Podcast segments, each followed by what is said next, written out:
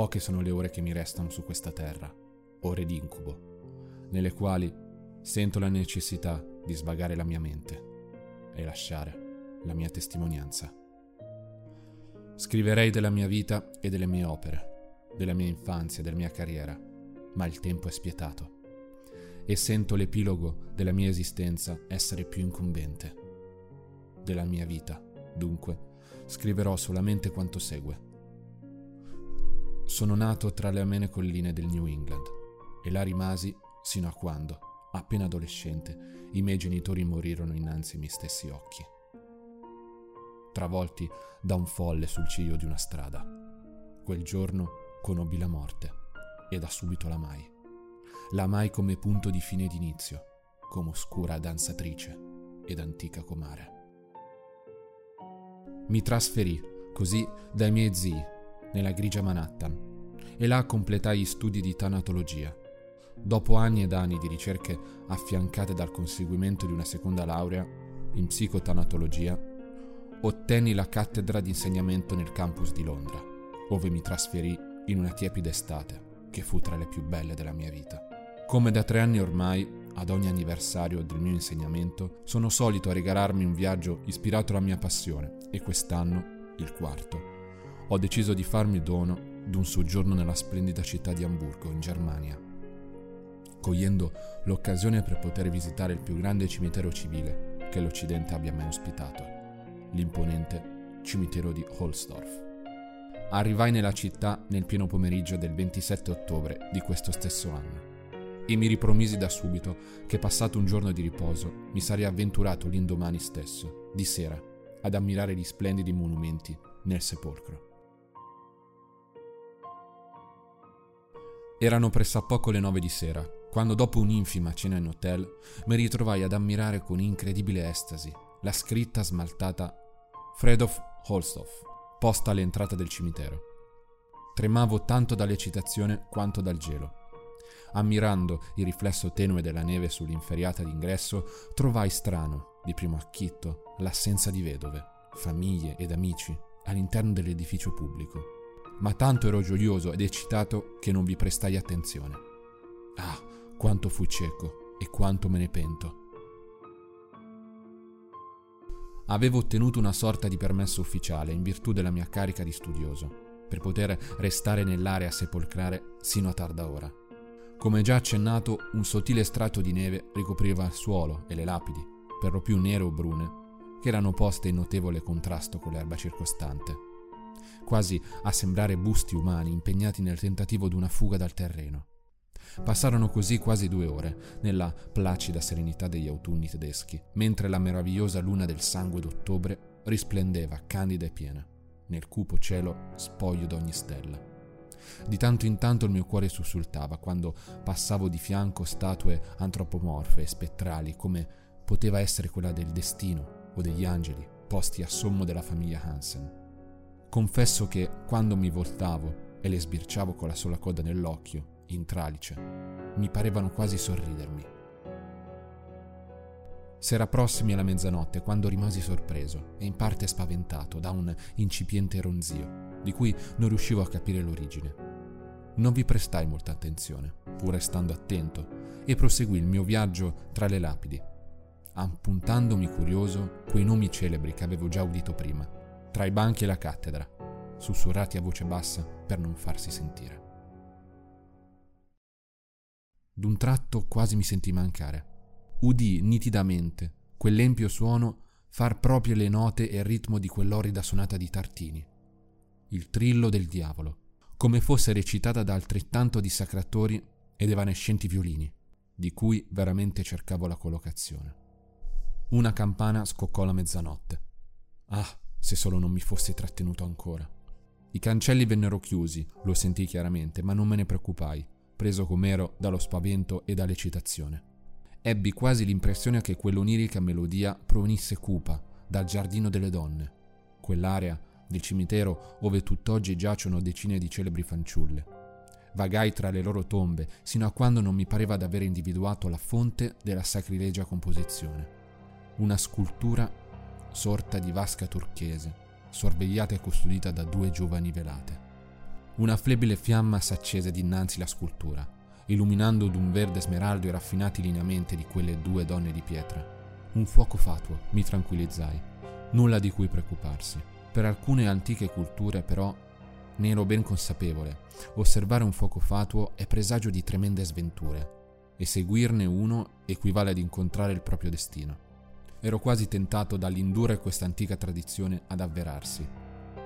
Quando la vasca azzurra si smosse, quasi fosse acqua vera, ne fui terrorizzato. Per quanto scettico e propenso a dare la colpa alla stanchezza più che agli spiriti, decisi di rifugiarmi dietro a una tomba poco distante e da lì osservare. Uno, due, dieci, cento, mille, un'innumerevole legione di uomini, ammesso che uomini fossero, cinti da mantelli porpora sino al capo, coperto, anch'esso, emergevano bagnati da quel morboso specchio d'acqua, trascinando i loro fradici abiti in una blasfema processione che dalle folle scultura si dirigeva, lenta e pur veloce, reale e pur fittizia, alla vicina Wassertrum, una torre adibita a serbatoio idrico per il cimitero, ove una sorta di alta fiamma fuoriusciva dal suolo e da lì si dispersero non potei restare lì ancora di più. Non ebbi la forza di continuare ad ascoltare quelle parole, pronunciate in una lingua che pareva umana, ma che, ne sono certo, umana non era. Quando vidi poi quelle lapidi agitarsi, quasi fossero realmente uomini in lotta, imprigionati nel suolo, e quando osservai quel gigante d'acciaio, la Wassertrum, grondare fluidi indefinibili e scarlatti, quando infine mi volsi, sconvolta, ad osservare la statua da cui uscirono e quando vidi i dolci volti delle due lapide donne cambiare orribilmente espressione, perdere la loro sovranità e assumere una terribile di dolore e follia che tutt'oggi rivedo nei miei sogni. Mentre rivolgono le loro folli imprecazioni alla luna, smarrì quest'ultimo frammento di ragione che ancora albergava nella mia mente.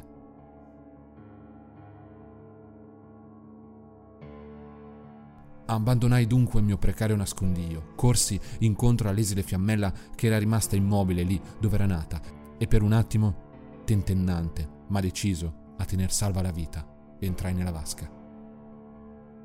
Sprofondai. Il cuore mi impazziva in petto e gli arti mi tremavano. Quale assurda forza mi indusse a compiere quel folle gesto, tuttora lo ignoro. Pensavo di trovare un sostegno, una scala, magari sotto i miei piedi, ma mi sbagliavo precipitai in un abisso d'acqua stagnante di cui non scorgevo più né la superficie né il fondo. Vanamente cercavo l'uscita e vanamente sollevavo le braccia al cielo, agitandole come un pazzo. Poi mi arresi, chiusi gli occhi e mi lasciai cullare dalle braccia di quella morte che tanto ho amato e che tanto ho studiato. Ma quando pensavo mi stesse per sfiorare con le sue gelide labbra, ebbene, allora una luce mi investì, non una luce normale, non una squalida luce, un qualcosa di innominabile, di ineffabile, estraneo al nostro mondo, eppur parte d'esso. Mi ritrovai in un lungo corridoio, non so se fosse all'inizio, al centro o se ancora ne fossi prossimo alla fine. Quella luce malata pareva illuminare la mente ma non i miei sensi. Vedevo ma ero cieco, percepivo ma non osservavo, ero immerso nell'infinità del buio, eppure un'illogica consapevolezza sapevo ma non vedevo, d'essere circondato da assurde nicchie ospitanti vuote bare dalle insani proporzioni. Camminai nel buio e nel vuoto sino a quando tempo e spazio mi furono estranei. E anche a quel punto mi rincuorai, ormai disilluso, proseguì. Giunsi, dopo istanti che parevano secoli e dopo giorni riassunti in attimi, in una sorta di ampio e tetro salone, delimitato da colonne ed ostruito da dissennanti pilastri, mi mossi in relazione al mio istinto, in virtù di quanto di quel luogo sapevo. I miei sensi s'annebbiarono, un silenzio quasi urlante mi inondò la mente. Sentii la pelle divenirmi secca, insensibile, sino a quasi a perdermi in quel vuoto, di cui mi sentivo sempre più parte. Non so quali folle geometrie mi portarono ad essere disteso. Ignoro quali malate mani impugnavano quel pugnale, che mi vidi dinanzi e soprattutto maledico l'empio scultore che ideò quel deforme altare sul quale il mio sangue giacque. Mi risvegliai in un non so quale ospedale di un'anonima città. A sommo della porta una lastra dorata recitava New England Baptist Hospital, secondo piano, stanza 9. Su di un calendario era cerchiato in rosso il giorno 29 ottobre. Ero ancora appoggiato al petto di Morfeo quando mi resi conto che un uomo in camice mi stava parlando. Mi informava per quel che capissi della mia condizione. Ero stato rinvenuto quella stessa notte da un anziano vedovo, a terra, in pessime condizioni. Le sue parole mi svegliarono dal mio torpore, mi scossero e mi ferirono d'un tempo. Ricordai e subito dubitai della mia sanità mentale. Magari in realtà quel viaggio in Germania era stato frutto della mia immaginazione. Forse avevo avuto una nevrosi e quel taglio me l'ero procurato da solo. Forse, lo sperai. Ma purtroppo di fianco a me era appoggiato quello stesso taccuino che acquistai appositamente per il viaggio, con gli stessi appunti presi nel cimitero, con le stesse macchie di sangue che lo bagnarono quando venni ferito. Sono passati quasi due mesi da allora, da quell'orribile notte e da quel terrorizzante risveglio, ma i fantasmi di quel cimitero ancora non mi abbandonano.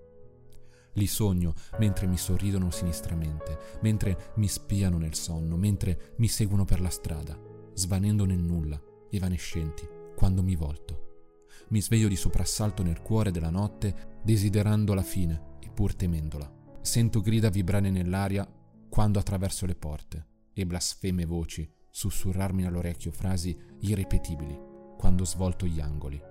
Vedo i loro abiti sopra i cappotti della gente e sento riecheggiare i loro orribili canti tra i cori della chiesa. Una nuova luna, però, risplende oggi in cielo. La osservo dall'appartamento, lasciatomi in eredità dai miei cari zii, ormai defunti. Sembra quasi vibrare nel cielo, come fosse immersa in uno specchio d'acqua.